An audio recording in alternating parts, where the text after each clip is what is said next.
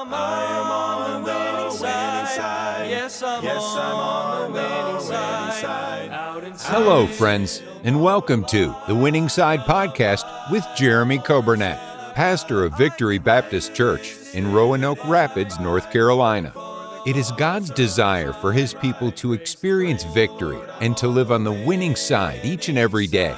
We are so glad that you have joined us today and pray you will be blessed as you listen to today's edition of The Winning Side with Pastor Jeremy Coburnett. Thank you for joining us today. It is Monday, February 28th, the last day of the month, and I hope you're having a good day. Hope you're having a good start to the week and a good ending to the month of February. We welcome you, those that are listening on the radio.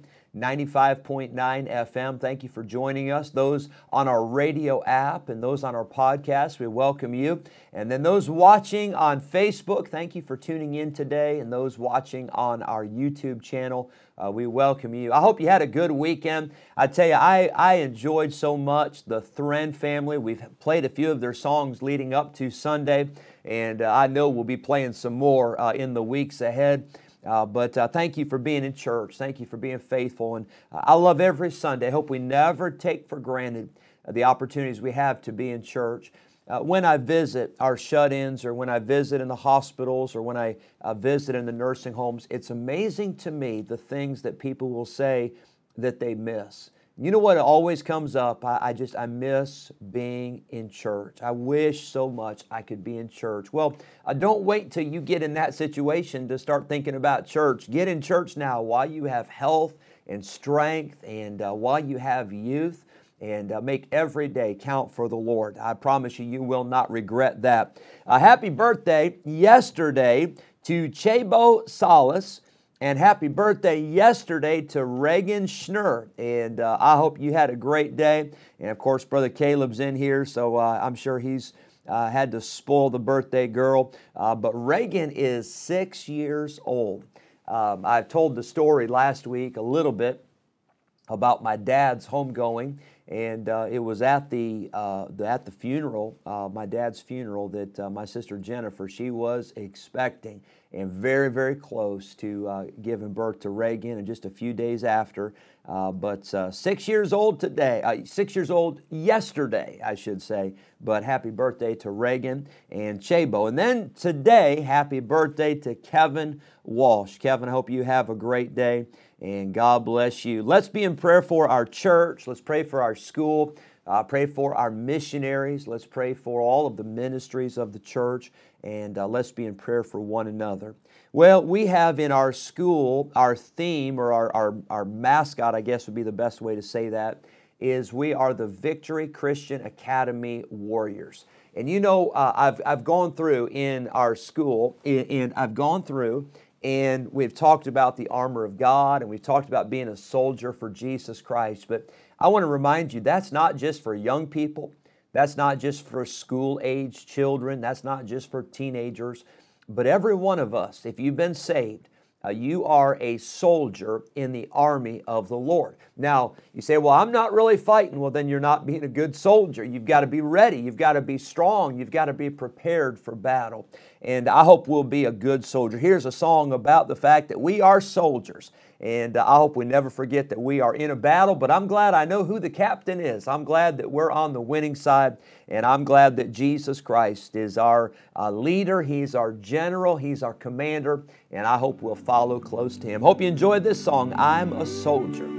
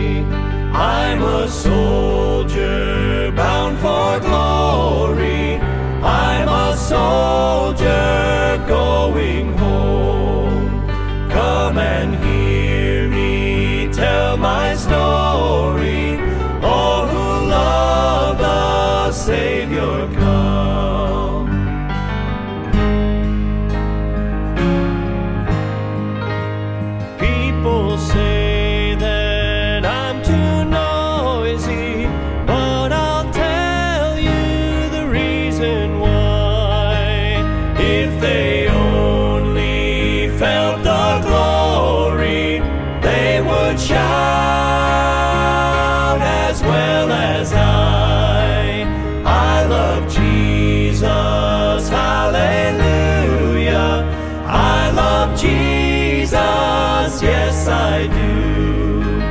I love Jesus, He's my Savior. Jesus knows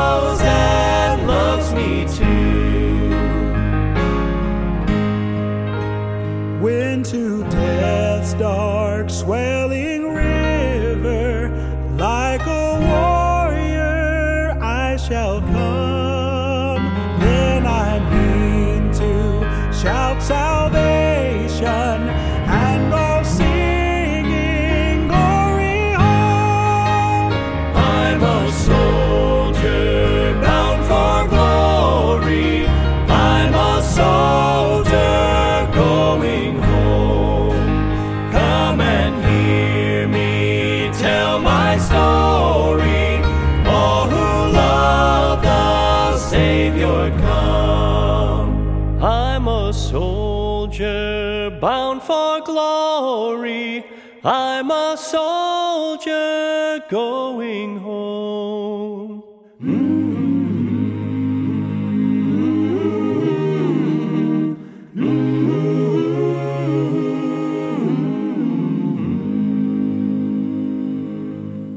We finished last Friday, we finished Psalm 1, and I told you as we go through our series on the Psalms, we will not go through all of them, and we will not go through in uh, numerical order.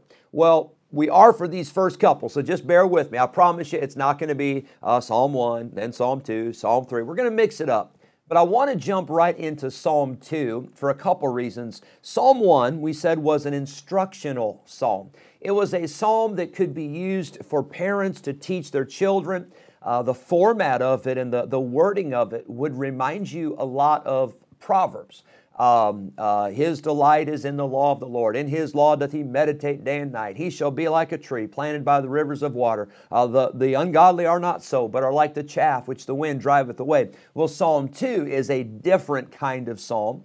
We would call this a messianic psalm meaning this is a psalm that talks about Jesus. It talks about the Messiah. Now, again, keep in mind, this is Old Testament.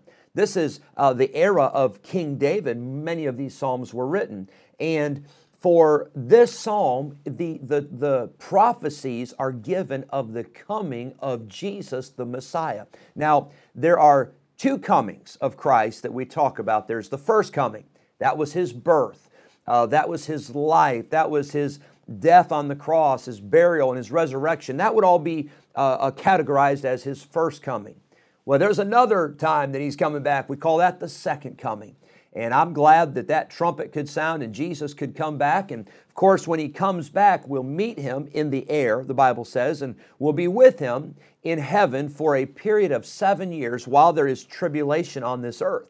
Well, at the end of that seven year tribulation on earth, we'll come back from heaven with the Lord, and that is when he will set up his earthly kingdom on this earth for a thousand years. We call that the millennial reign of Christ. Well, some of these messianic psalms, they'll talk about the cross, but some of them will talk about the crown. They'll talk about his kingdom. They'll talk about Jesus actually sitting on the throne of David as was prophesied, as was promised to David, that the Messiah, that Jesus would come and sit on the throne of King David. So this is a messianic psalm, Psalm 2.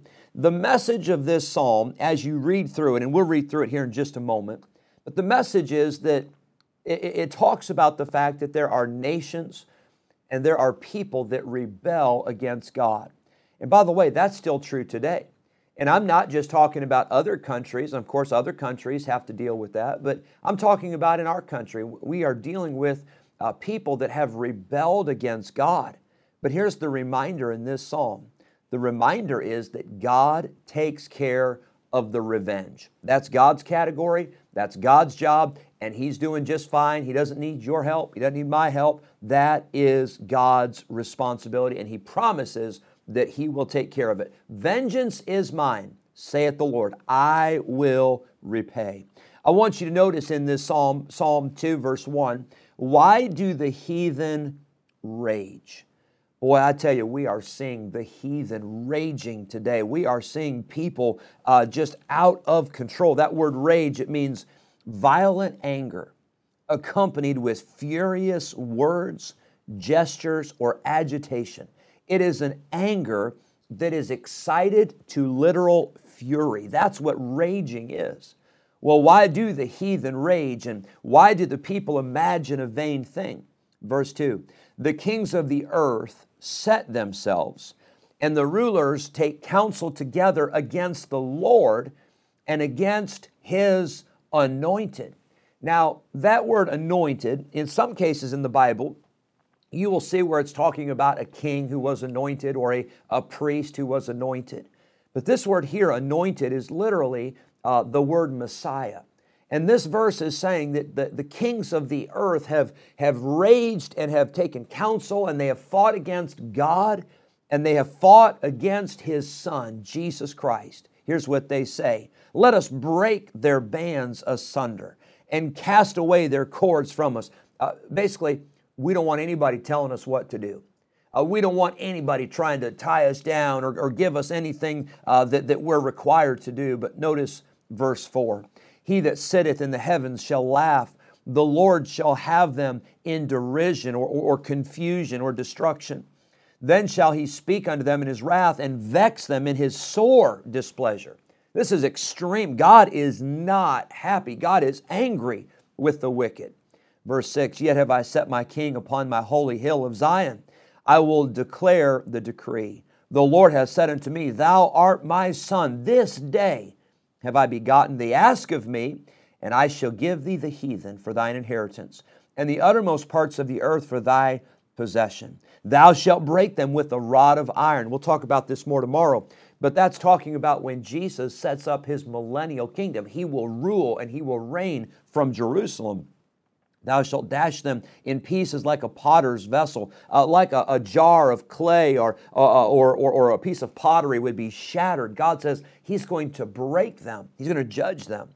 Verse 10 Be wise now, therefore, O ye kings, be instructed, ye judges of the earth. Serve the Lord with fear and rejoice with trembling. Kiss the Son, S O N, capital S O N, kiss the Son, lest he be angry and ye perish from the way when his wrath is kindled but a little. Blessed are all they that put their trust in him. Can I tell you, I am thankful that we know the end of the story. We know that Jesus Christ is the King, and we know that He will rule and He will reign and He will conquer and He will get revenge. But let me say this for right now, for this day, uh, don't stress it. Don't worry about it. Boy, there's a lot of crazy stuff going on in our world, but I'm glad that our God is in complete control. You may be nervous. You may turn on the news and you may start to panic and you might start to stress and you may be hyperventilating or what. Hey, hey, don't worry about all that stuff. God has got it all under control. He's the King of Kings. He is the Lord of Lords. We see in this passage, we see that God deals with the rebellion. Now, let's look at this and we'll, we'll wrap it up. I know we've, uh, we've taken a little bit of time just to lay the groundwork, but let's look at this thought. First of all, the question is asked why do the heathen rage? Now, it really is not answered in this psalm. We see David shows God's reaction to the raging of the heathen. But let's talk about this for a minute. Why do heathen, why do uh, unsaved people, why do they rage? Uh, why do they get so worked up? Why are they so angry? Why are they so furious? Why? Well, let me remind you number one, they don't know God. Uh, they don't have the Holy Spirit of God living inside of them. Uh, inside of them, they don't have the peace of God. They don't know the promises of God. They do not know God. I think we should be surprised if the heathen are not raging. I think we should be surprised if the heathen are calm and, and cool and collected because they don't know God. Why do the heathen rage? Well, the Bible tells us that the heathen, the unsaved, they are blind. They've been blinded by Satan. Uh, boy, I tell you what, if you today, all of a sudden, out of nowhere, if you lost your vision, you lost your sight with no warning, can I tell you, you'd be nervous too. You'd be stressed out too. Well, the unsaved, they are spiritually blind. The Bible says in 2 Corinthians, Whom the God of this world hath blinded the minds of them which believe not, lest the light of the glorious gospel of Christ should shine unto them. They're, they don't know God. Number two, they're blind. Number three, the Bible says they are fools. The fool has said in his heart, There is no God. It is a foolish decision to say, I don't believe in God. I don't believe He exists. And then we see that the ungodly, they're just like their father. Have you ever heard that expression, like father, like son? Well, the father of the unsaved people, it's the devil. And can I tell you, they're just like their father. They get it honest. And then the last thing I'll give you is that they're lost. We use that term saved or lost, but the word lost, it literally means that they don't know Christ, but they're, they're, they're without hope. They're without direction. They don't know which way, which way to turn. Lost people do irrational things. Lost people, when, when they reject a map, they, they don't have a clue. They don't even know which direction to go. And we see that the heathen are raging. But may I remind you that we do know God. May I remind you that we should have our spiritual vision. We should not be fools, but we should walk as wise. We are not like our father, the devil. We are like our father, our heavenly father, uh, Jehovah God. We ought to be more and more like him every day. And then we're not lost. We've got direction. We've got a path, and the Word of God is a lamp unto our feet and it's a light unto our path. I hope you have a good day. We'll continue in Psalm 2 tomorrow, but I hope you spend some time reading it, studying it, thinking about it, and rejoicing in the fact that our God is King of Kings and Lord of Lords. God bless you. Have a great day. On the winning side. Yes, I'm on the winning side. Thank you for joining us today on the Winning Side podcast with Jeremy Coburnett, pastor of Victory Baptist Church in Roanoke Rapids, North Carolina. If today's episode encouraged you in your Christian life, would you consider sharing this daily podcast with a friend, a neighbor, maybe a family member, or a coworker? We are grateful for your help in spreading the good news of Jesus Christ. If we can ever be a help to you in any way, please let us know by calling or texting us at 252 308 4600. Thanks again for listening today, and we look forward to having you join us again next time on the Winning Side Podcast with Jeremy Coburnett.